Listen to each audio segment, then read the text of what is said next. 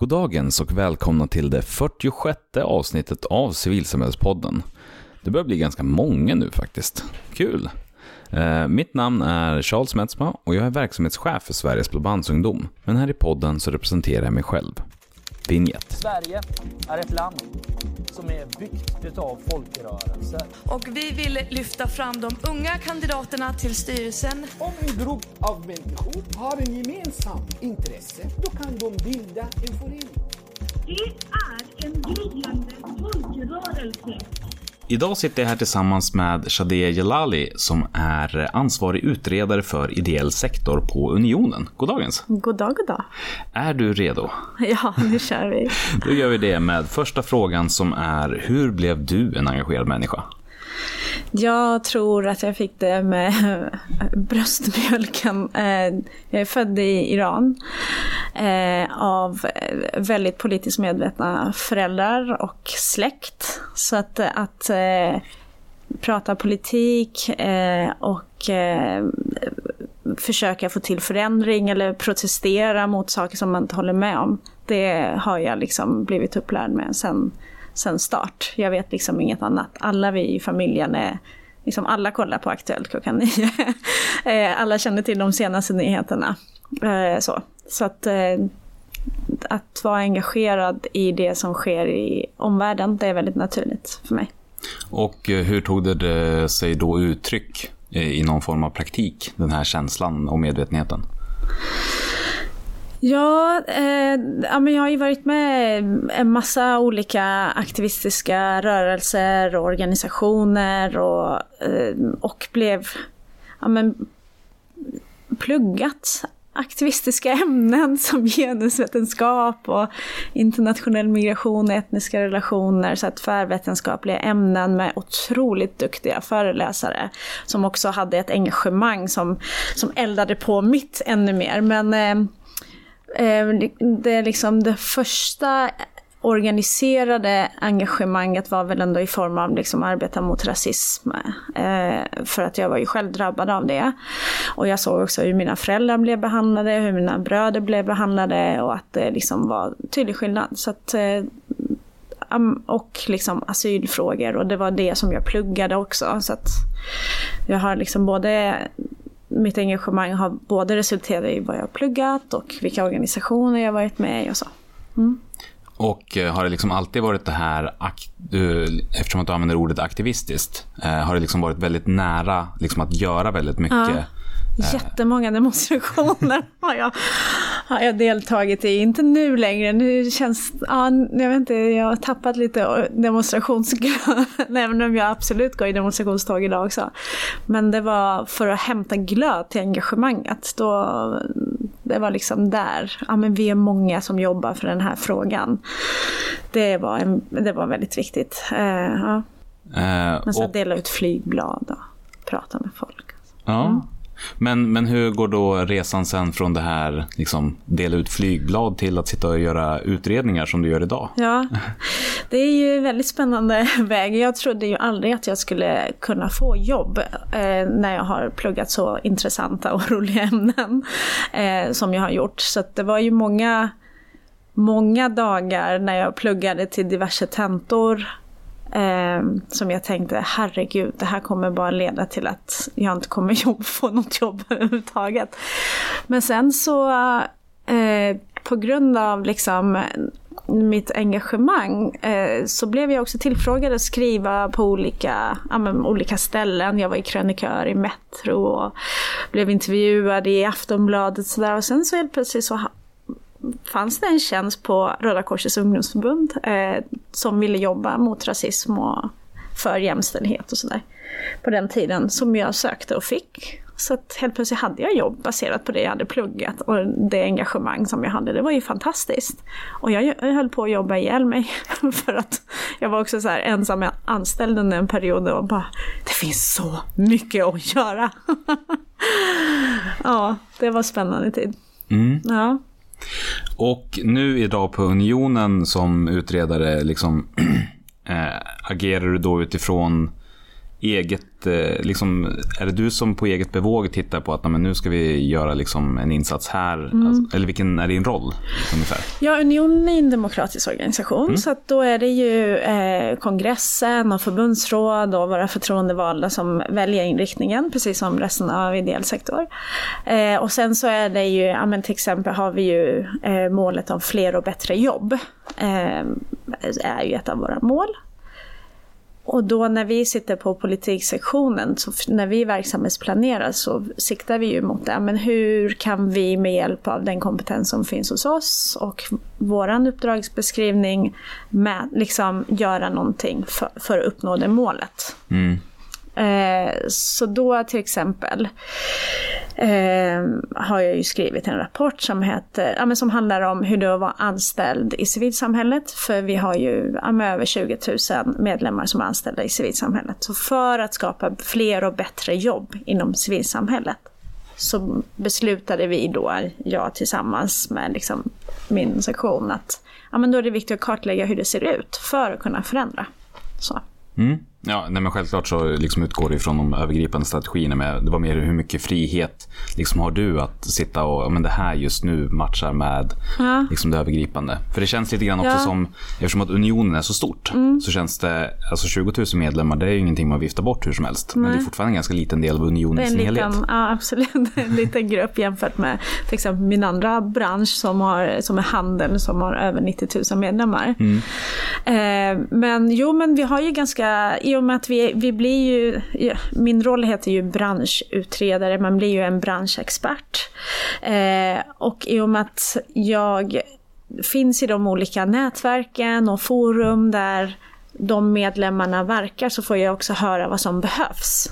Så till exempel inom civilsamhället hade jag ju hört länge att eh, ja, men är det så att vi har sämre arbetsmiljö? Är det så att vi har lägre löner? Alltså det fanns många funderingar över hur det var egentligen. För alla liksom pratar ju kanske med sina kollegor på arbetsplatsen eller någon annan som jobbar en annan, eh, på en annan arbetsplats. Men det, ja, det fanns många myter. Så då tänkte jag, men då måste vi ju veta hur det är. För att också så stilla det här ryktesspridningen. Är civilsamhället en sämre arbetsgivare till exempel? Vilket många sa. Eh, ja.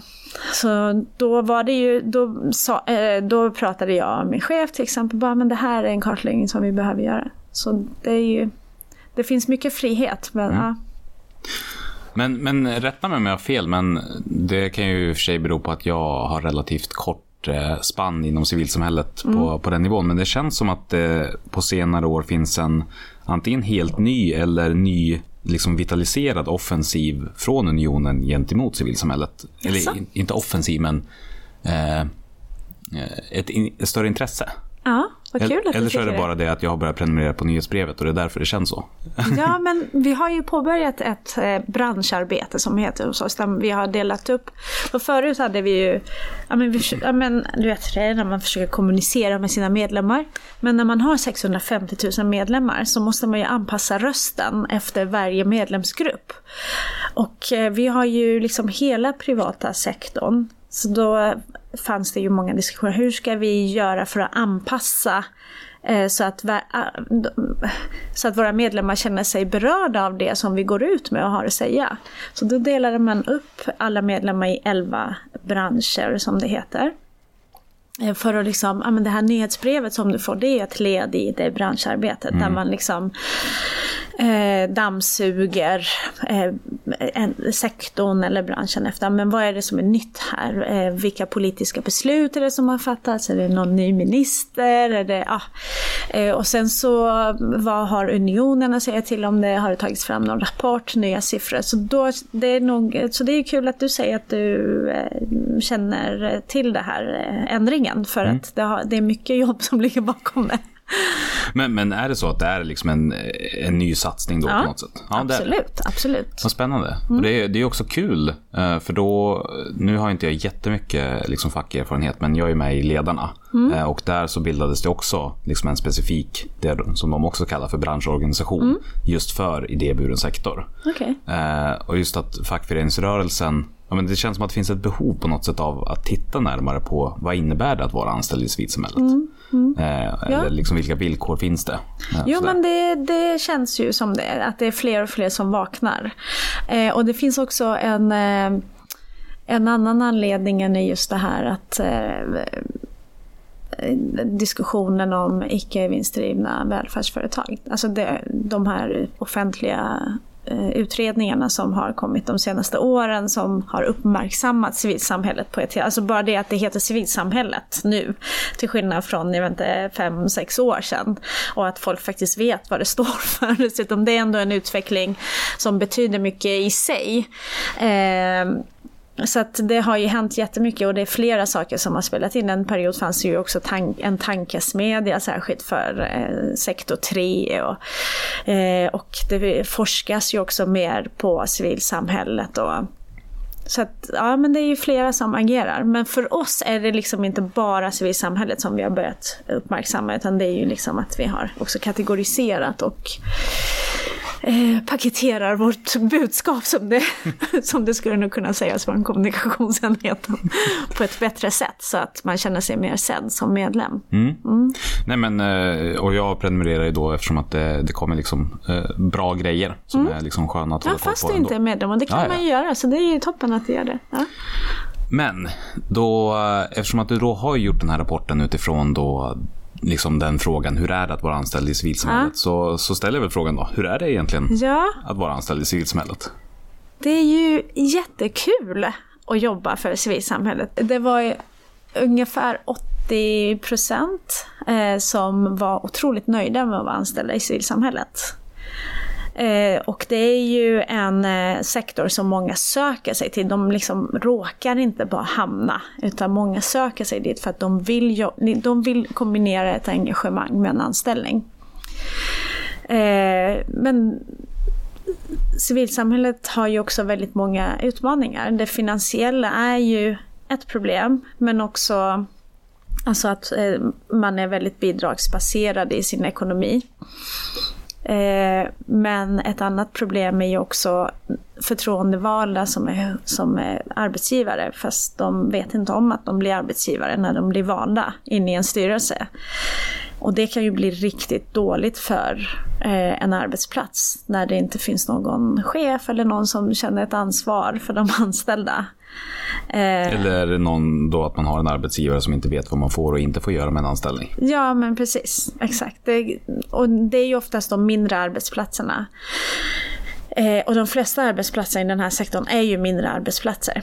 Och det som vi kan se via våra, vår rådgivningstelefon som medlemmar kan ringa in i, då kan man ju se att eh, de samtal som kommer in från ideell sektor handlar mycket om konflikter och arbetsmiljöfrågor.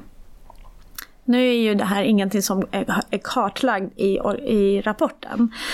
Eh, men det är ju ja, det är ju många som upplever ändå att för att när, när det väl uppstår en konflikt på en arbetsplats när det inte finns någon som är ansvarig så blir det svårt, svårt att hantera den och då kan det ju liksom och det kan gå ganska länge innan den här styrelseledamoten eller styrelsen får veta att konflikten finns och till slut så vill bara personen antingen sluta eller bli sjukskriven.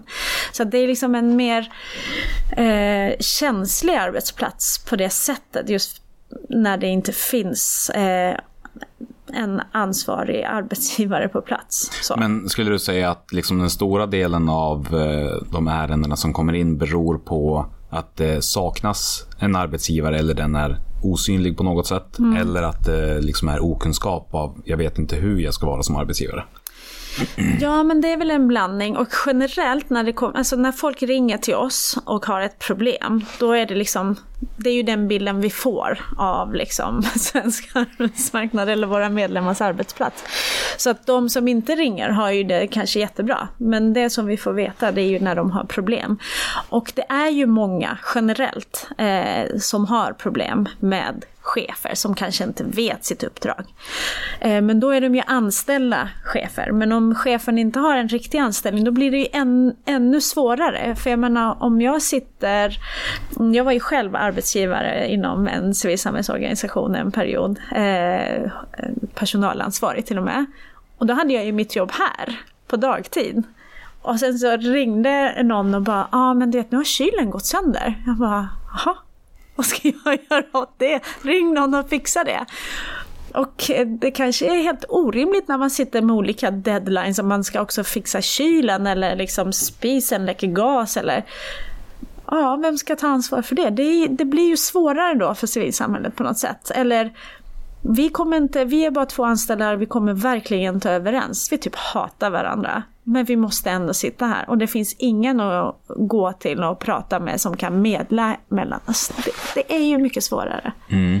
Så att är man... Eh, man kan ha dåliga chefer, eh, men när man inte har en riktig chef kan det ju bli ännu svårare. Och då är det ju många som löser det till exempel genom att eh, medvetet rekrytera Eh, HR-kompetens till sina styrelser. Och att påtala för styrelsen redan på förhand, du kommer också ha arbetsgivaransvar. Och jag menar, bara den här informationen gör ju att eh, det blir bättre. Eller att de tecknar kollektivavtal och går med i en arbetsgivarorganisation och då har, liksom, då har styrelsen, även om de inte har någon arbetsgivarkompetens, då kan de ringa en arbetsgivarorganisation och bara men hur gör vi? Liksom, kan man anlita en vaktmästare som kommer in och fixar sig? Eller liksom, ja, men vet, det finns, alltså, att vara arbetsgivare är ju någonting som man lär sig. Det är ju ingenting man får med i ett uppdrag. Så det gäller också att satsa på det och sådär. Så det kan ju bli jättebra, men det behövs ju en medvetenhet om hur dåligt det kan bli om, om det inte funkar. Mm. För att man ska också ta det på allvar. Samtidigt så, så utifrån det så låter det också, vad ska man kalla det, förvånansvärt hur 80% kan vara mycket nöjda. ja men eller hur, det är ju helt otroligt. Eh, och det, ja, men det har jag ju också resonerat lite kring i den här rapporten.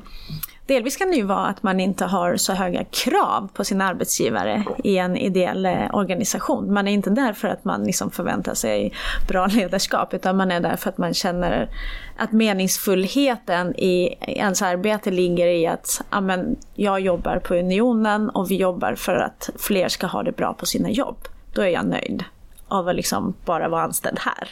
Så det beror ju på hur man tolkar frågan sådär. Men 80 procent absolut, det är ju jättemånga. Men skulle du Men säga de liksom flesta beror... som har svarat i vår undersökning jobbar ju också på större arbetsplatser. Mm. Så, så att vilket visar i sin tur att och det visar också en arbetsmiljöundersökning som vi har gjort där arbetsmiljöombud på arbetsplatserna har svarat på frågor. Och då visar det sig att när arbetsmiljö, alltså då visar ju de siffrorna att eh, ideell sektor var, eh, ja men då fanns det större nöjdhet med arbetsmiljön inom ideell sektor. Vilket är jättespännande med tanke på liksom hur folk pratar om ideell sektor.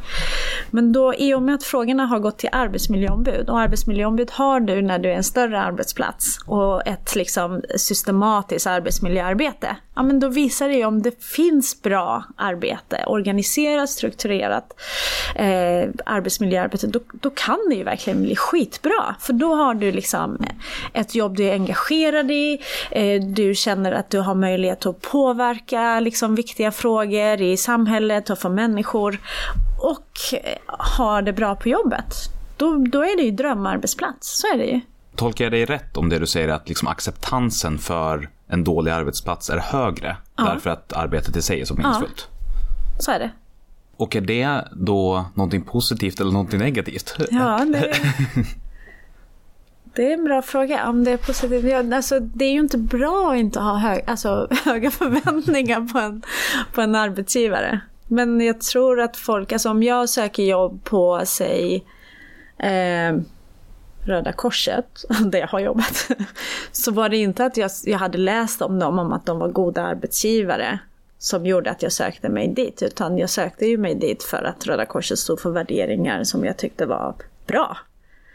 Eh, och sen eh, om det skulle finnas dåliga chefer, ja men jag tror att man står ut med det lite längre. För att organisationen står för bra saker. Man har medlemmar som är engagerade, som, som man själv är engagerad i, som man vill hjälpa. olika. Jag menar, Det var också jättemånga i den här undersökningen som, som hade svarat att de jobbar också ideellt för den organisation som de är anställda i. Eh, så jag menar, det är ju inte det optimala. Det skulle vi ju inte, liksom att eh, blanda ihop olika roller brukar ju bara bli dåligt. Men det visar ju i sig att eh, de anställda har ju också ett engagemang, de organisationerna. Och då kanske man ser mellan fingrarna, man står ut kanske lite längre än man skulle gjort till exempel inom näringslivet. Mm. Precis, men, men det kan ju i sin tur resultera i att alltså, om du står ut med någonting som är dåligt under en längre tid, när det väl blir för dåligt så är det mycket sämre Ja. än vad det hade varit om du reagerade tidigare. Precis. Så att då menar vi att det är ju ändå bra. Det finns ju de som säger, pratar om eh, civilsamhällets särart. Att också att arbetsplatserna ska ses liksom, ska omfattas av särskilda regler. Att man inte kan jämföra det med andra arbetsplatser. Eh, och där brukar jag och vi på Unionen säga att men eh, om man gör, då blir det ju exakt det du säger. För att om man ser mellan fingrarna, för det finns någon särart. Och det är fortfarande, man måste fortfarande hämta på förskolan, man måste fortfarande ha en lön och kunna betala sina räkningar. Om inte det funkar så blir det ju liksom jättedåligt. Det finns liksom ingen anledning eh, och eh, ja, det finns ingen anledning att ha lägre krav på, på arbetsgivare i civilsamhället. Och jag önskar verkligen att fler kollade upp om eh, arbetsplatsen hade kollektivavtal, om det finns en klubb eh, och så vidare innan man tog anställning. För att när man brinner så mycket som många anställda gör i den här sektorn för sina jobb, då måste ju förhållandena vara goda. För annars brinner man ju ut och blir liksom utbränd, vilket är, ja, det är vanligt i, på arbetsmarknaden idag att det händer. Eh, och det är man också så engagerad som många anställda är, så ja, men det blir svårare att komma tillbaka. Ja, för att man blundar för länge. Ja, Ja, för att det är ju ändå inte en alltså, liten oansenlig grej. Alltså, förr i tiden så, fanns, så var det ju väldigt ovanligt med anställningar i civilsamhället. Ja. Men nu så jag minns jag någon siffra som är ja, men 187 000 anställda typ i civilsamhället. Ja det finns lite olika. Eh. Ja. 200 000 har jag också sett Ja. Men det, är ju liksom, det går ju uppåt. Det är ändå en ansenlig mängd människor. Absolut, så är det ju. Ehm, Sen är det ju många som är inom Svenska kyrkan och eh, ja, det är ju jättestor. Och det är om man räknar bort dem så blir det ju färre. Men det är absolut jättemånga som är anställda. Jo, men precis. Men, eh, men även om det finns många av de här liksom stora eh, kolosserna som liksom har väldigt många anställda så är ju majoriteten ja, men en ensam anställd i en liksom liten lokal förening. Det finns ju väldigt, alltså om man säger arbetsplatserna utgörs i alla fall majoriteten av dem, en till fyra som du sa. Ja. Jag vet inte vart jag vill komma. men, men vad kan man eh, göra som... Det finns ju ett avsnitt av podden som handlar om liksom hur man ska vara en bra arbetsgivare i eh, ideell sektor. Som man kan gå tillbaka och lyssna på. Men om jag då istället är anställd eh, i den ideella sektorn.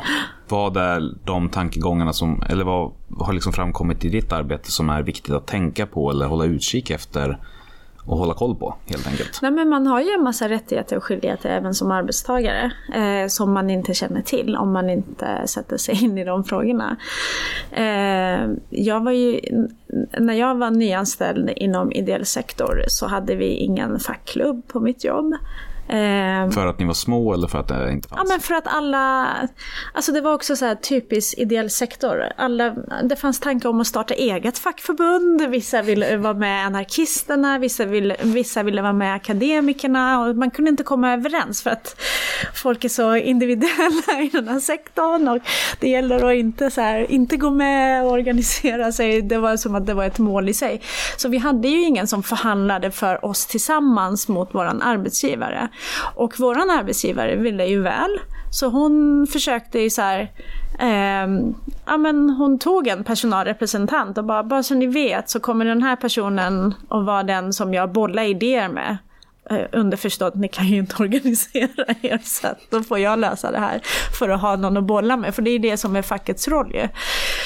Ehm, och det var ju inte alltid sådär jättepopulärt att det var liksom den personen eller den personen på vilken grund och sådär. Men sen så bytte, bytte vi chef och då kom en ny chef som vände sig till mig av alla mm, eh, människor på arbetsplatsen och det förstår jag än idag inte varför. Och bara du Shadé, du, kan inte du starta en fackklubb? Jag bara va? Jag vet inte ens vad det är. Och det var verkligen så.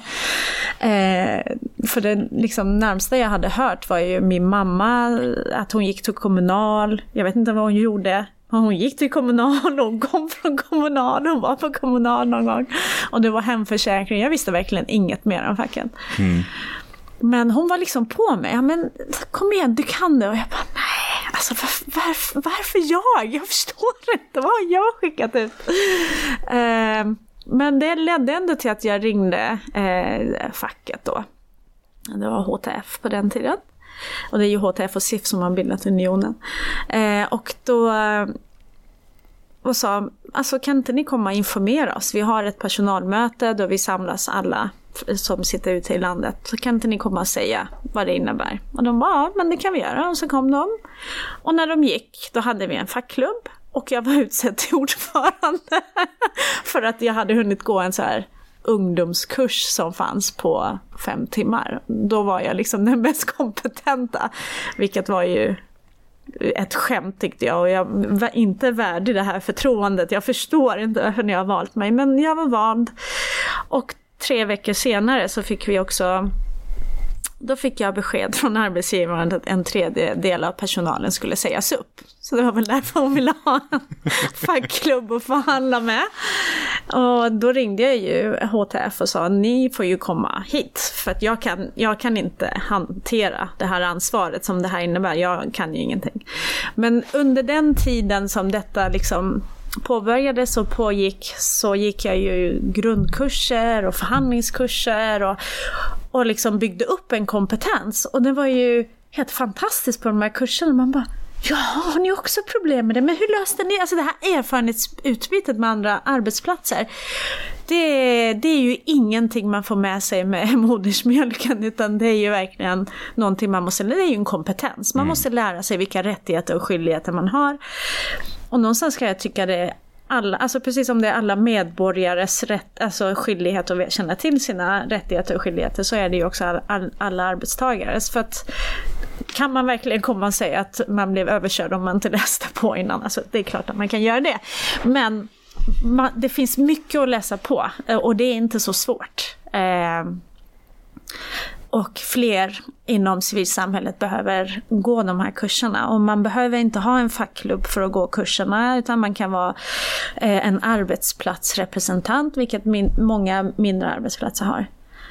Så hur många skulle du säga egentligen är det rimliga antalet anställda för att det ska, man ska börja prata om att bilda en egen fackklubb? Ja, för att ha en fackklubb, ja men kanske... Ja, man kan ju kompromissa med vilka roller som finns såklart. Men fler än tre kanske. Mm. Ja. Och om man är mindre än det, då... Då kan man ju ha en representant som går de här kurserna och sådär. Då är det ju också lättare att förankra information och sådär. Men ju fler man är, ja men våran fackklubb här på Unionen, vi har ju också en fackklubb även om vi är facket. Den är ju jättestor. Vi har ju förhandlingsexperter, och jämställdhetsexperter och arbetsmiljöexperter i fackklubben liksom för att vi är ju över tusen anställda. Ja. Och sen finns det ju lokala fackklubb på regionkontor också. Eh, och så har vi liksom, ja men det, det finns en struktur, en facklig struktur inom facket. Ja. Det finns ingenstans som det är så jobbigt att vara arbetsgivare som här då alltså? Ja, men det är nog inte det lättaste. Det gjordes en där, eh, organisationsöversyn här hos oss nu. Och det visar sig att vi har ju väldigt många policies. Och det, vilket också handlar om att när vi står för eh, så här goda värderingar ute på arbetsplatser, då kan inte vi vara sämre. Så då har vi nog betydligt fler policies för diverse grejer än många andra arbetsplatser. Och då kan man ju diskutera varför finns de om man inte ens känner till dem? Så här många. Men det är ju absolut, det är en större press. Mm. Och för att bilda en fackförening då, eh, så går man ihop och kommer fram till att det här verkar som en bra idé. Det här Fackklubb. är någonting, ja, fackklubb. Ja. Eh, Det här är någonting vi vill göra. Man går ihop tillsammans och säger det. Eh, Och sen så hör man av sig till liksom det fackförbund som känns lämpligast. Ja, som arbetsgivaren har kollektivavtal med. Eh, så. Och om kollektivavtal inte finns? Ja, då ser man ju till, ja då jobbar man ju för att eh, arbetsgivaren ska förstå fördelarna med kollektivavtal. Så då kan man ju bjuda in någon, antingen från eh, facket eller arbetsgivarorganisationen. Alltså det är ju arbetsgivaren som ska ha kontakt med arbetsgivarorganisation. Men eh, facket kan ju också informera arbetsgivaren om vad fördelarna är. Sådär. För jag menar, även en arbetsgivare omfattas ju till exempel av tjänstepension, fördelar eh, som finns i kollektivavtal. Men i den här eh, liksom, sitsen då som det ändå är att vara anställd i civilsamhället och det som vi var inne på och pratade om med att ja, men det lätt blir luddiga gränser mellan när jag gör någonting anställd, när jag gör någonting för att jag brinner för det och när jag glider över ideellt och liknande. Vilket ansvar har jag som arbetstagare att se till att min arbetssituation blir hållbar? Ja, det är ju, det är ju arbetsgivarens ansvar att leda och fördela arbete, så är det ju. Men alla arbetstagare har ju också ett eget ansvar för att vi är också självständiga vuxna individer. Eh, så att, eh, men det är ju svårare idag i det här gränslösa arbetslivet med smarta telefoner och dat- bärbara datorer. Du kan jobba var som helst, när som helst och smygjobba, som många gör. Eh, för att, men alltså, om jag inte skickar iväg den här ansökan ikväll så kommer inte, jag, så kommer inte min tjänst att vara finansierad. Eh, och då, fast man har kanske redan jättemycket övertidsarbete bakom sig och så sitter man och smygjobbar. Det är ju svårt i den här sektorn. Det är ju liksom svårare. Eh, för det kan handla om organisationens överlevnad. Eller man kan känna att det handlar om organisationens överlevnad. Men oftast är ju, alltså, ja, man behöver ju någon som vägleder en. Ja, men är det verkligen om överlevnad? Kommer medlemmar och eh, inte vilja vara med här längre? Eller kommer barnfattigdomen att öka drastiskt om jag inte skickar in den här ansökan? Det, man behöver ju någon som vägleder en i det för att man kan själv tycka att mitt arbete är så himla viktigt att hela världen hänger på det. Men oftast är ju inte det. Många gånger kan det vara det, men inte alltid. Och då behövs ju en, en ledarperson eller kollegor som bara, men du, lite perspektiv på saker, det är jätteviktigt. Man kan ju också upprätta policy för liksom, eh, det här gränslösa arbetet med mobiltelefonen. När ska man vara nåbar och sådär. Eh, men det är ju viktigare än... po- Alltså policy är ju bra att ha, men om ingen känner till dem så fyller de ju inget syfte. Så att kontinuerligt ha en diskussion om Eh, ja, men, ja, du mejlade väl klockan, eh, 20, eh, så här, eh, klockan åtta igår kväll. Eh, var det nödvändigt egentligen? Liksom? Kan man ha på fördröjd mejl istället så att den kommer på morgonen? För det var ju inget viktigt, men jag blev ändå stressad av att se det. Men, men varför kollade du på din telefon klockan? Ja, men du vet, så här. Att, man kan, att man kan öppet prata om hur man lägger beslag på varandras tid, men också varför man själv är tillgänglig eh, de tider som man inte förväntas. Det är en jätteviktig eh, diskussion att hålla vid liv, särskilt i ideella organisationer. Men den är ju ganska, eh, inom citationstecken, lätt eh, när det liksom gäller relationen arbetsgivare-arbetstagare. Men ganska många tjänster inom ideell sektor har ju av naturliga skäl medlemskontakt också. Ja, precis. Eh, där, hur liksom kan jag agera som anställd där? För att, eller är det någonting som jag har sett som ett problem också? Alltså hur man får till det. Nej, men det finns ju organisationer som inte uppger kontaktinfo till sina anställda till exempel på deras hemsida. Just för att liksom sätta en gräns. Eh, att det finns eh, en väx- ett växelnummer som man får ringa och som är öppen dagtid. Men i de här små, liksom där man är en till fyra anställda, så Ja. finns ju inte riktigt de musklerna heller med växel. Då kan och- man ju prata om det med sina anställda och säga att ja, men om medlemmar kontaktar er på Messenger till exempel eller sociala mediekanaler generellt så behöver inte ni svara. Så.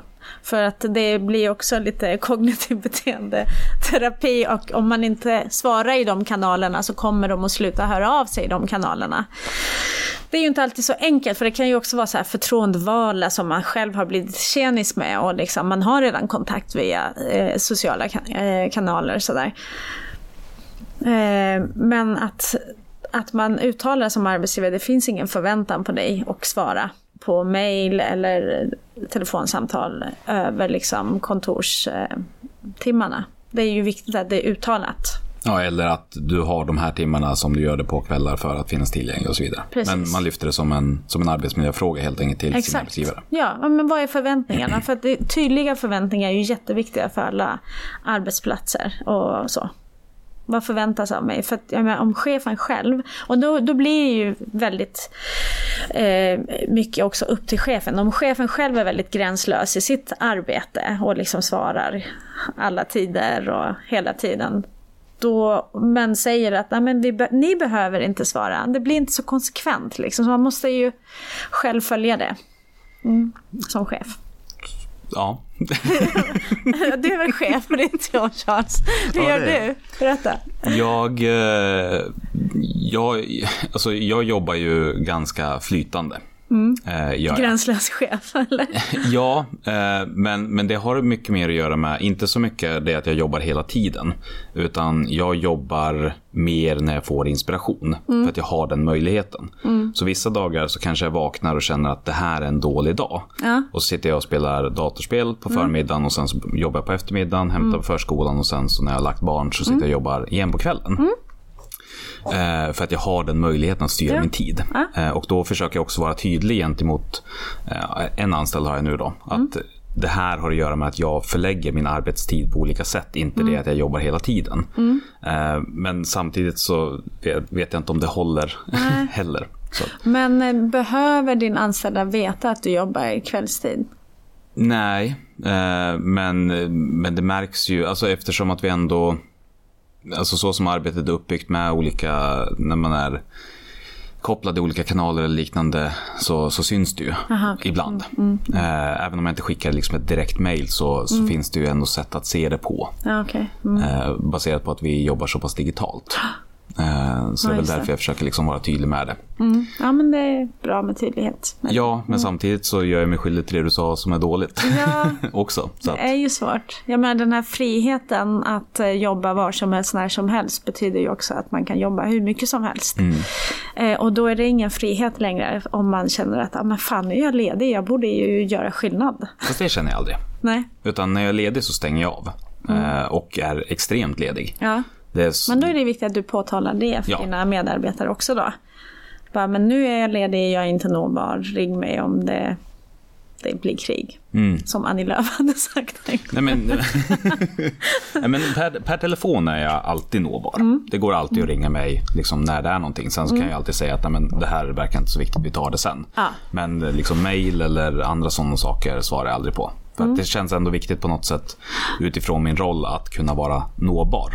Eftersom att på något, även om det är styrelsen som är ytterst ansvarig så, så eftersom att det är en liten organisation så blir jag också i praktiken de facto eh, lite ytterst ansvarig. Ja, det är ju fantastiskt med nåbara chefer. Men eh, det finns ju det finns liksom ingen, inga parenteser inom arbetsrätten som gäller chefer och som säger att ni måste jobba mer. Nej. Så, så att, eh, Men det är ju ett personligt val och Ja. för mig fungerar det också baserat på att, som sagt, när jag är ledig så är jag väldigt ledig. Mm. Och om det ringer någonting, jag måste hantera det. I samma sekund som jag trycker på röd lur så är jag ledig igen. Jag går liksom inte, nej, ber- beror på igång på vad det. frågan är kanske. i och för sig. nej, Nej, okej. oftast inte. Utan då liksom skjuter jag åt sidan och aktivt stänger av det. För att just nu är jag ledig. Ja, ja, det är toppen. Sen så är det ju förstås inte alltid det funkar, men, men ändå förvånansvärt väl. Ja. Ibland blir jag rädd för hur mycket jag kan stänga av det. Nej men det är ju någonstans det som är problemet. För att du kan ju känna, eller du kan känna att det här är inget problem. Det här Mm. funkar ju bra för mig och för att liksom få ihop mitt privatliv med arbetsliv och den här flexibiliteten. Jag menar, jag, jag kan ju också jobba så och det är ju fantastiskt. Eh, Men då är det ju liksom, det viktiga är att du förmedlar bara, men det här betyder inte att jag har jobbat, smygjobbat på morgonen. Då var jag verkligen ledig. Och eh, liksom, jag tog igen det sen, det betyder inte att det förväntas av dig att du ska göra likadant, vi är alla olika. Så här. Det är ju vilka värderingar, men sak, saker som man sätter upp på väggen, liksom, vad som är viktigt. Ehm, så. För jag menar, chefer som jobbar kvällstid, det blir ju... Ja, då måste man ju försäkra sina anställda om att det är inte så att jag, jag, det förväntas att du ska göra det och jag, jag, jag latade mig hela förmiddagen. Det är Ja. helt säkert. Jo men, ja, men precis, så, för jag menar ibland så slår min inspiration till och så sitter jag uppe till 4-5 på morgonen. Eh, och sen tar jag ledigt dagen efter. Mm. Alltså, jag, eftersom att jag har den möjligheten så gör jag så. Eh, men jag tror inte att det hade fungerat om det var så att jag hade 10 anställda. Då går det Nej. inte riktigt att agera på samma Nej, precis, det frifräsande sätt heller. Eh, men eh, ja, Men jag kan, jag kan ju känna, vi har ju väldigt flexibla arbetstider här. Och jag kan ju ibland vakna och eh, jätteseg morgon med mitt barn och inte orka jobba. Eh, och sen så lämnar jag på dagis och sen, går vi, och sen jobbar jag några timmar och så hämtar jag på dagis. Sen efter läggdags är jag så himla trött, alltså hennes läggning då, att jag inte vill jobba mer. Fast jag känner på mig att jag borde jobba de där timmarna. Och det som man kan göra är ju, alltså man måste ju inte alltid jobba efter läggning. Bara för att man har latat sig en förmiddag. Och, och det här säger jag för att eh, inom ideell sektor jobbar ju folk jävligt mycket. Och är ofta tillgängliga. Så att jag menar om man också måste ta det lugnt en morgon. Det är ju liksom livet. Det här hade ju... Eh, alltså en arbetsplats måste också vara anpassad efter att det är människor och inte robotar som jobbar där. Jobb, jobbar där. Eh, att man, eh, ja men jag tar igen det en annan dag. Det är också, måste också vara sånt som är okej. Nej, men så, så gör jag alltså, det jämnar ut sig över, Ja. över tid eftersom Precis. att plötsligt så kommer det komma en vecka där vi missade att det var två stycken projektansökningar som skulle in. Ja. Och då, Då liksom, man, ja. finns det till godo eh, och sådär. Så Ja. att, Nej men det finns någon så här att man ska jobba efter att man har lagt barnen. jaha. Eh, Folk pratar om det. Jag har skrivit flera Jaha. så rapporter om föräldraskap och... men Gud, nu fick jag så. Jo, att man liksom, när man har flexibla arbetstider, att många säger så här. Ja, men jag går lite tidigare för att hämta på förskolan och så jobbar jag lite mer efter läggning. Eh, det här med att jobba innan man går och lägger sig själv. Det är ju inte så bra för hjärnan att vara utsatt för skärmtid och sådär, inte för vuxna heller. Liksom. Så att det ska man också se upp med. Ehm, att förskjuta arbete så att man jobbar precis innan man lägger sig. Sömnproblem är ju någonting som många människor har problem med idag. Ehm, ja, det, det finns liksom inga studier som visar på att det handlar om att folk jobbar sent på kvällarna. Ehm, men man ska tänka på det. Mm. Nej, och det, För jag menar barn som man lägger klockan åtta, hur många timmar har man på sig att eh, både jobba och varva ner innan man själv ska lägga sig? Mm. Ja. Nej, men det, jag har det inte liksom som system Nej. heller. Men, men jag, tycker det, jag tycker det är oerhört privilegierat att kunna göra så. Ja. ja men absolut, jag håller med. Det är ju Att- fantastiskt. Att plötsligt en dag känna att nej men nu är jag less på det här. Nu säger jag till mig själv att det här får jag ta igen en annan gång. Ja, jag visst. behöver inspiration. Nu åker jag och hämtar på förskolan och sen så leker jag klapplekar på golvet resten av dagen istället. Det, är liksom, det går inte samtidigt som jag jobbar med någonting som känns otroligt meningsfullt och givande. Alltså det, det är ju, jag kan verkligen förstå varför 80% är nöjda med att arbeta i Ja men visst. Ja. Absolut. Även de tjänsterna som inte är fullt lika eh, fria i sin Ja. sättning. Men liksom just den, att, att det är fint, Ja. det som görs. Ja. Och sen förvänt ja, men förväntningen som finns på en också. Bara, men ni kan göra skillnad. Mm. kan ju bara kolla på um, olika kriser som har varit i Sverige. Och, och alla bara, ah, men civilsamhället bidrog. De anställda bidrar ju också. De lägger ju också många gånger sina jobb åt sidan och bara, men nu ska vi göra allt för att komma eh, till rätta med människor som har drabbats av den här krisen. Så det är ju det är ju fantastiskt att kunna vara på en plats där man kan liksom göra en skillnad. Mm. Är det någonting som du har tittat på och funderat kring också? Just det här, det faktum att antalet anställningar i civilsamhället ökar. Eh, och vad, hur det påverkar organisationer. Att det som en gång kanske gjordes av ideella krafter nu görs av anställd personal. Nej men civilsamhället har ju professionaliserats. Eh, och eh, det finns ju lite olika skolor kring vad som är bra och vad som inte är bra.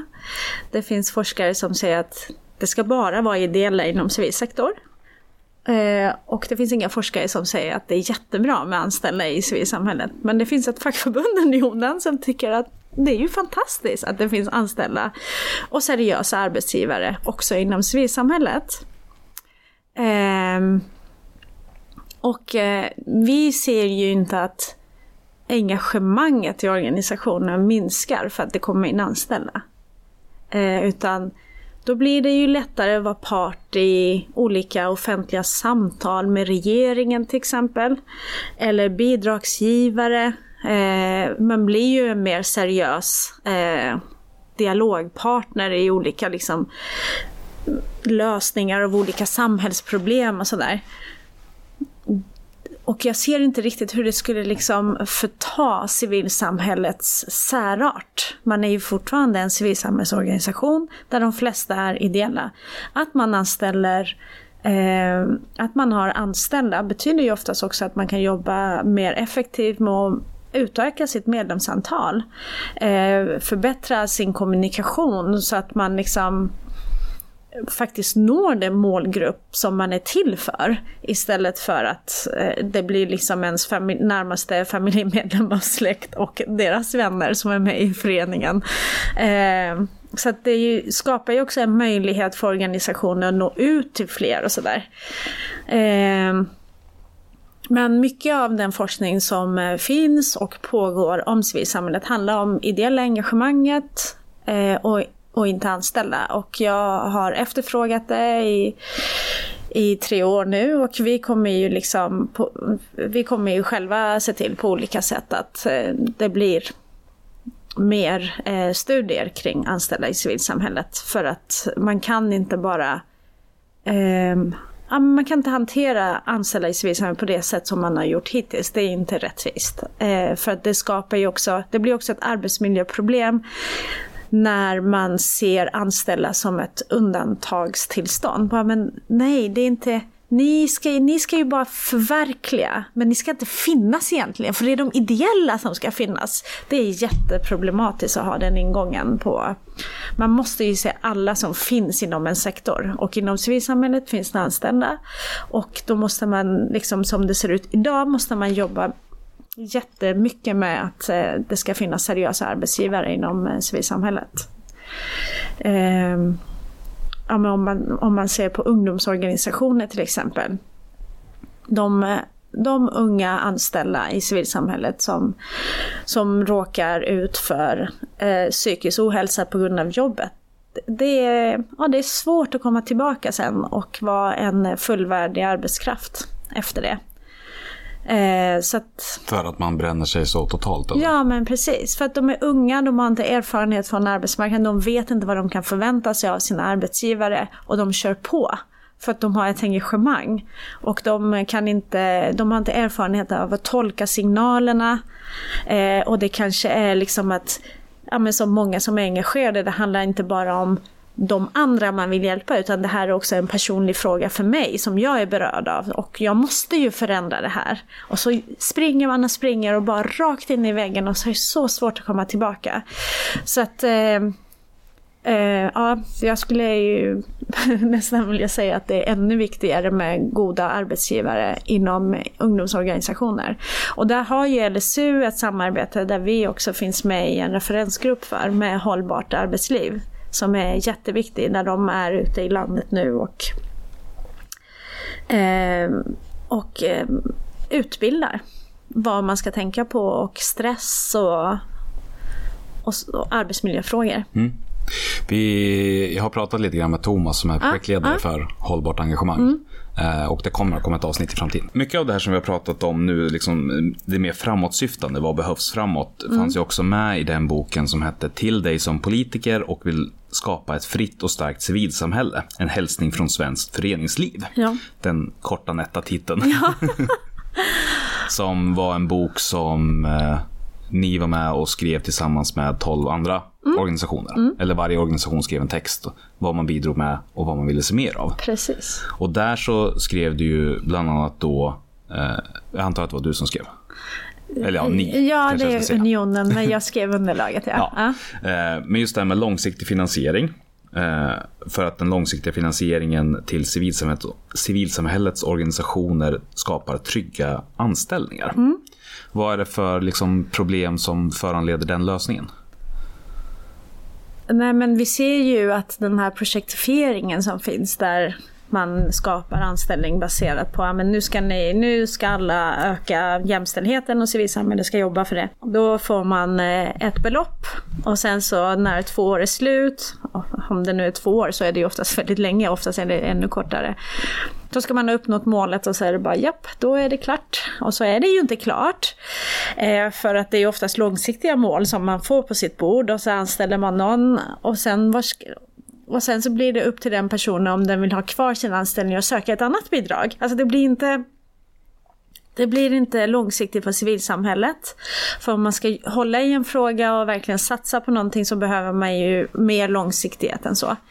Eh, och som, arbets, eller som organisation så hamnar man ju då i valet, ska jag vara en god arbetsgivare och se till så att den här ja. personen har ett jobb? Ja. Eller ska jag se till att vi uppfyller liksom, de målen och vårt existensberättigande? Ja men precis. Det, ja det där är ju en jättesvår fråga. Samtidigt så tycker jag ju att när det är offentliga medel som fördelas till civilsamhället så finns det också så ska man också uppfylla ett uppdrag. Alltså att, att Sverige ska vara ett jämställt land är ju jättebra mål.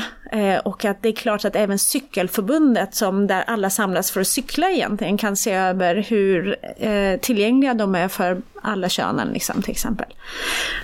Eh, och att det berikar deras organisation. Men varf, alltså den här kortsiktigheten så här, många, det finns, den här kortsiktigheten i en bidragsform finns ju eh, och många organisationer förhåller sig till det. Och organisationer förhåller sig olika till den här kortsiktiga finansieringen. Det finns de som eh, tills vidare anställer trots att det är projektbidrag. Och tänker att ja, men, ja, men det, det, finns ju liksom inga livstidsanställningar i Sverige. Man kan alltid säga upp en anställning. Så varför inte visstidsanställa, eller eh, tills vidare anställa? Det kan man ju göra ändå, även om projektbidraget är på två år. Men får man inte in mer pengar sen, då kan man ju se över, liksom, men kan vi göra om tjänsten och sådär. Att man har det som norm på arbetsplatsen, att alla ska vara eh, tillsvidareanställda för att tillsvidareanställning är också en grund för många av ja, så här, socialförsäkringar, banklån eller eh, eh bostadsmarknaden och sådär. Så att för att vara liksom, en arbetsgivare kan ju också se på de här kortsiktiga finansieringsmöjligheterna på olika sätt. En annan arbetsgivare skulle bara, ja ah, men det är projektbidrag på två år, då får du två års visstidsanställning. Jag kan inte erbjuda mer. Så att eh, man kan ju också eh, se på det på olika sätt. Men bortsett då från eh, banklån och andra sådana praktikaliteter, blir det inte lite grann att lura sig själv eller att liksom alla lurar sig själva inblandade om man vet att det är ett projekt. Ja. Eh, att göra det då till en tillsvidareanställning när man vet att det kommer att ta slut. Ja men fast om det är ett projekt som är en del av organisationens huvudmål så kommer man ju kanske jobba med det på ett annat sätt. Eh, och jag menar om eh, förutsättningar förändras då kan man ju också se över om den tjänsten kan vara kvar eller inte. Då kan man ju alltså då kan man ju säga upp folk. Men då har ändå den här personen under de här de här två åren eller vad det nu är haft en möjlighet att till exempel bli en mer, så här, vara en etablerad medborgare just för att tillsvidareanställningar är ju en grundförutsättning för mycket. Så.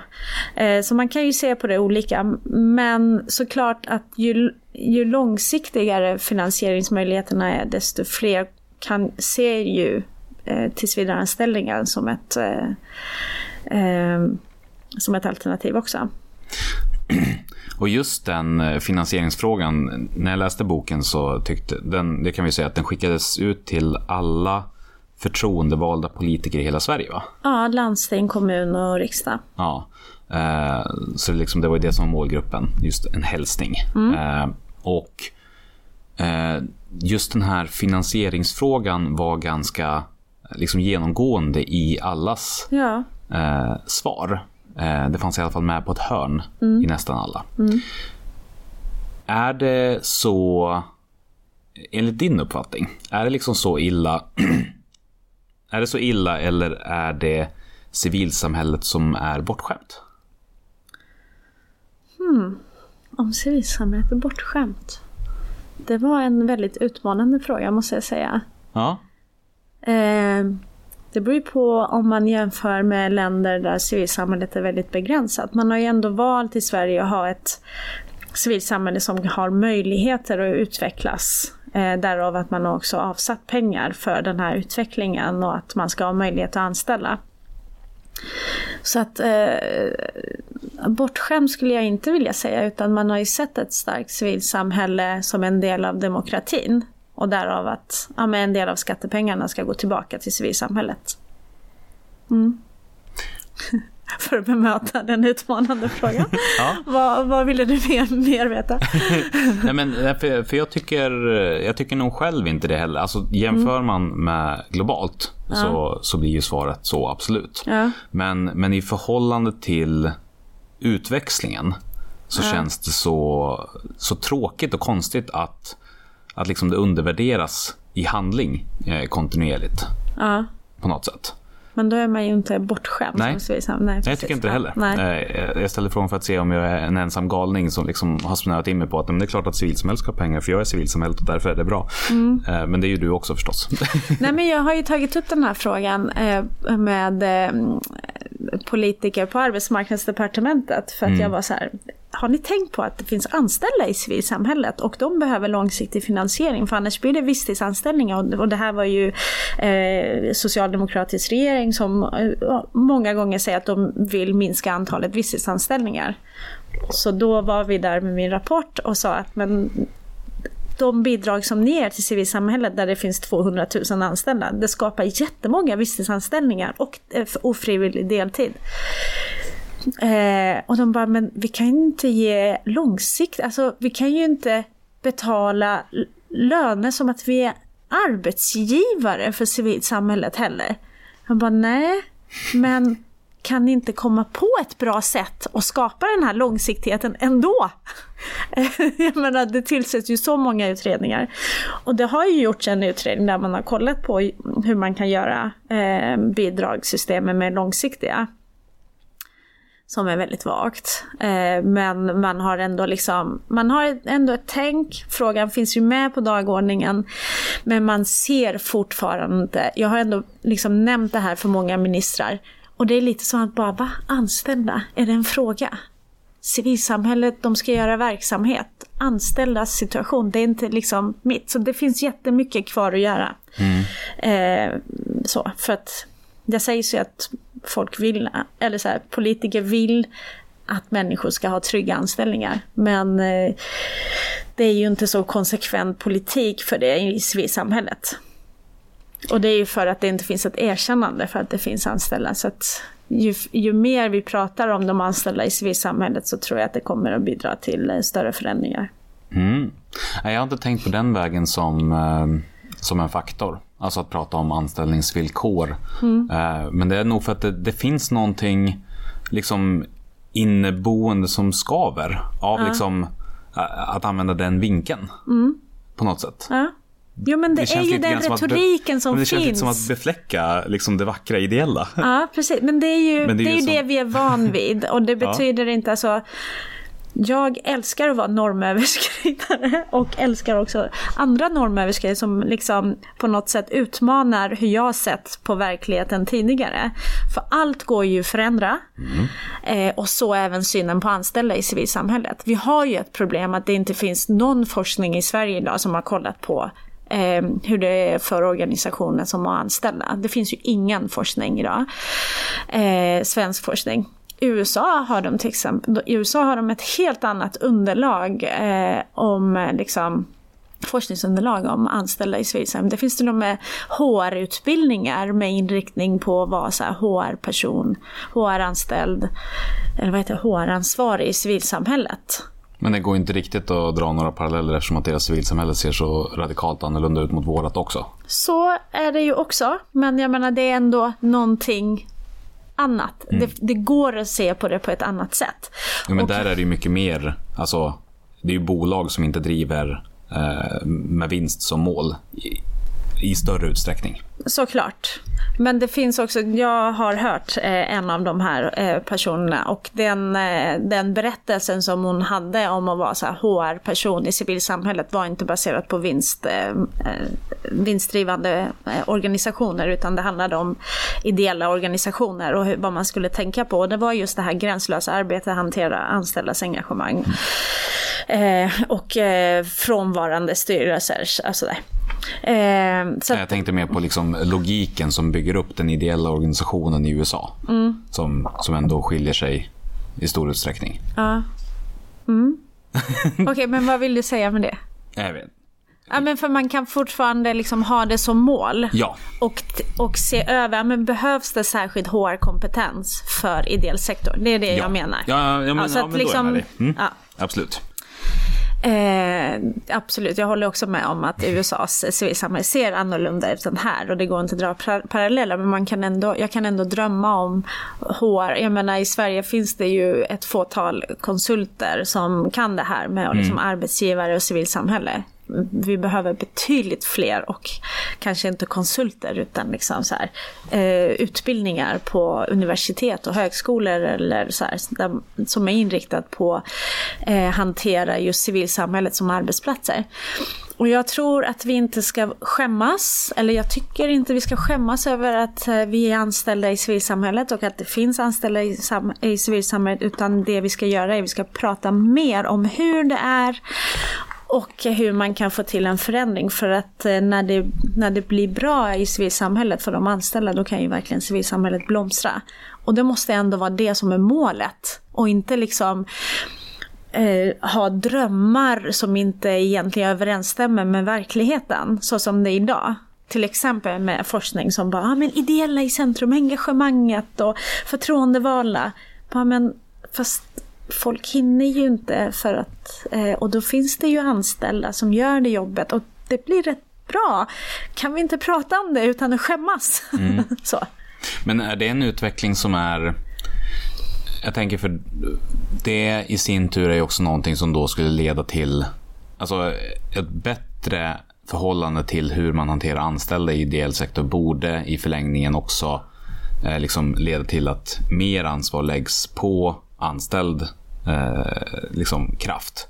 Är det liksom en väg som, är det ditåt vi vill också med mer anställda? Det, måste, alltså det finns ju inte Alltså ett det är liksom ju en avvägning. Jag tror att de samband, men- flesta organisationer drömmer att ha starka medlemmar och starka förtroendevalda. Som, eh, att det är ju ändå det som är målet för ideella organisationer. Eh, och det är ju liksom, ja men det finns ju ett antal organisationer som har försökt att konkurrera med näringslivs, eh, näringslivs, eller vad heter det, med vanliga företag. Eh, och det blir ju inte så bra för dem. Alltså om man blir liksom färre, ans- eh, färre medlemmar och fler anställda. Då tappar man ju liksom eh, sin nisch. Men de flesta, när de anställer, är ju också för att, ja men hur, hur, ja, men hur paketerar vi vårt budskap så att vi kan nå ut till fler, så att vi kan påverka fler. Och då rekryterar man ju också medlemmar baserat på det här mer eh, baserat på att man når ut till fler. Så att det behöver ju inte bli att balansen blir, alltså Unionen har ju 650 000 medlemmar och vi är ju, eh, jag vet faktiskt inte hur många anställda vi är, men vi är ju ungefär tusen eller fler. Vi jobbar ju varje dag med att rekrytera och varva fler medlemmar. Jag menar ett led i det här eh, branscharbetet som jag gör är för att fler ska tänka på Unionen som sitt fackförbund och vilja bilda klubbar och eh, bli medlemmar. Eh, och det gör ju skillnad liksom. Så det är inte för att vi vill anställa fler på Unionen utan det är för att vi vill också att fler ska bilda fackklubbar. Så det behöver ju inte... Eh, Nej, det, det kanske är jag som ser ett falskt samband, men det känns på något sätt som att det ändå finns... Men det kan leda till att organisationen växer. Alltså Ja. både medlemstal och fler anställda. Jag men- har inte sett ett problem där man har börjat anställa och liksom medlemsantalet har sjunkit. Nej. Nej, men det är väl snarare det att ju fler anställda du har, desto fler anställda kommer du få. Ja. Men, men det är inte nödvändigtvis ett problem i sig. Men det, det känns bara som att det finns liksom... Och ibland möter man ett tak och så måste man säga upp anställda också för att då ja, men medlemsintäkterna motsvarar inte löneutgifterna och då, ja, då säger man kanske upp anställda. Så att eh, jag menar det finns ju inte hur mycket pengar som helst inom ideell sektor. Nej. Nej, så att jag menar, det finns ju ett tak och man kan ju inte växa hur mycket som helst med anställda. De flesta organisationer som är mindre, de drömmer om att ha anställda som kan sköta det här vardagliga och liksom det som sker på dagtid. Eh, så att för de flesta är det ju bara en dröm att ha en anställd. Mm. Och då ska man inte shamea dem och säga att nej, nej, nej, nu har ni kommit ifrån eran liksom kärnidé. Idealet. Ja, men precis. Nej. Nej, men jag, jag, jag tycker själv att den där är eh, svår. För jag slits liksom, slits liksom emellan världarna därför att utförandekapaciteten ökar ju. Det liksom går inte att säga någonting om. Nej. Men är det, sker utförandekapacitetsökningen på bekostnad av någonting annat? Är det någonting som liksom eroderar själen eller är det någonting som bara tillför någonting till själen? Ja. Det är den som jag liksom inte vet vad jag själv står för. Att ena dagen så är jag helt övertygad om att vi behöver fler anställda så vi faktiskt får någonting gjort. För att människor som tar på sig grejer och inte får någonting gjort, de, där liksom, det är ett problem. Och nästa dag så är jag, nej vi kan inte ha anställda alls i civilsamhället. Vi borde förbjuda det därför att det är liksom de ideella som med sitt hjärta bara kan leverera det som är vår särart. Nej men det där är liksom bra tankar att ha med sig tycker jag. För att vi är ju en ideell sektor och de ideella är ju jätteviktiga medlemmar och förtroendevalda. Eh, och jag tror inte det finns en enda chef som inte har den tanken med sig inom ideell sektor. Men eh, man ska inte skämmas över att man har anställda. Nej, Eller är anställd. Utan man ska vara jävligt stolt för att man har ju ett jobb när man kan kombinera sitt engagemang med en anställning. Och, Ja. så, och behöver liksom inte ha andra eh, uppdrag i andra organisationer för då gör jag gott där jag är i mitt jobb. Det är ju fantastiskt. Ja men verkligen. Nej, det, det är inte alls så det är menat som liksom att det skulle vara Nej. skambelagt att vara Nej. anställd. Dit vill jag inte alls hamna, utan snarare Nej, för den finns ju också. Ja. Och det känner du säkert också Ja. över så medlemmar som bara, men du som har betalt, jag gör ju det här frivilligt och liksom känner att de kan ta sig rätten och skälla ut en anställd bara för att man har lön. Ja, för att man är inte riktig liksom. Eller en märklig situation som uppstår när ett årsmöte diskuterar enskilda personalfrågor. Och, Ja, precis. Det finns ju att, många eh, det avarter. finns ju Det finns absolut så här shaming av att vara anställd. Eh, så att, eh, ja, men det är ju men det är ändå värt att fundera på, men ska vi ha en anställd till eller ska vi, så att, och varför ska vi ha det? Det, det tror jag alla chefer överallt tänker Mm. på. Så är det ju. Och jag, jag tror egentligen att den, den tanken har väl kommit när i, i takt med att, liksom, att pro- professionaliseringen går vidare och det slutar vara så att man lyfter upp den som redan har varit engagerad så här, säger nu kan du göra det här fullt ut. Ja. Eh, och istället liksom börja plocka in ja, men folk från näringslivet eller folk från andra ställen. Liksom, nu är det här ett jobb som ska utföras. Att det, det är väl snarare där jag tror att risken för att tappa liksom, själen eh, finns. Samtidigt som du inte kan få all kompetens inom rörelsen. Du måste ju titta utanför för att få viss specifik Men kompetens. barnrättsjurist. Ja, det kan finnas bland medlemmarna på Rädda Barnen. Men det kanske också är bra att ta in någon som är proffs på det och har pluggat det och kan det. Eller ekonom eller... Alltså Ja. det finns ju... Ja, för, för där har, du ju, Mm. har jag aldrig upplevt någon som har liksom tvekat. Så här, ska vi verkligen ta en ekonom som är utom rörelsen? där där har ju den frågan aldrig funnits. Det är ju snarare de här eh, föreningskonsulenterna som... Ja. ja precis. Eh, ja, men man får ju... Man, det som jag kan känna blir lite problematiskt är ju när man blir så himla insatt i frågor som organisationen står för som tjänsteman. Mm. Eller tjänsteperson. Eh, som gör att man blir liksom eh, information och kompetensmässigt lite överlägsen de förtroendevalda. För att man tar ju alla möten som finns och man kanske gör underlag och man eh, deltar på medlemsmöten, man är ute och föreläser. Och sen så är styrelsen, ja men styrelsen är någon annanstans på dagtid och har andra jobb. Och så ska de få rapport och rapporten blir jättekort. Så att det, den eh, maktobalansen som kan bli, kan ju bli problematisk. Eh, just det här demokratiaspekten. Eh, och styrelsen hinner ju inte alltid läsa, all, jag om jag tänker på våran styrelse, de har ju sjukt tjocka liksom, eh, dokument att läsa inför varje förbundsstyrelsemöte.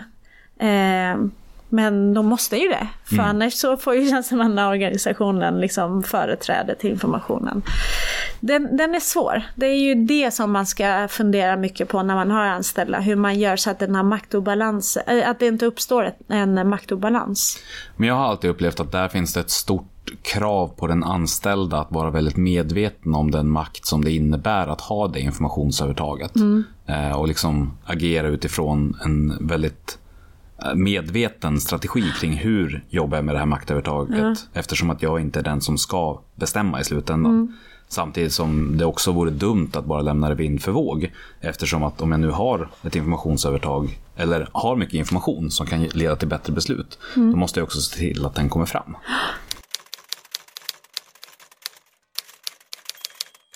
Ja, eh, men, men där...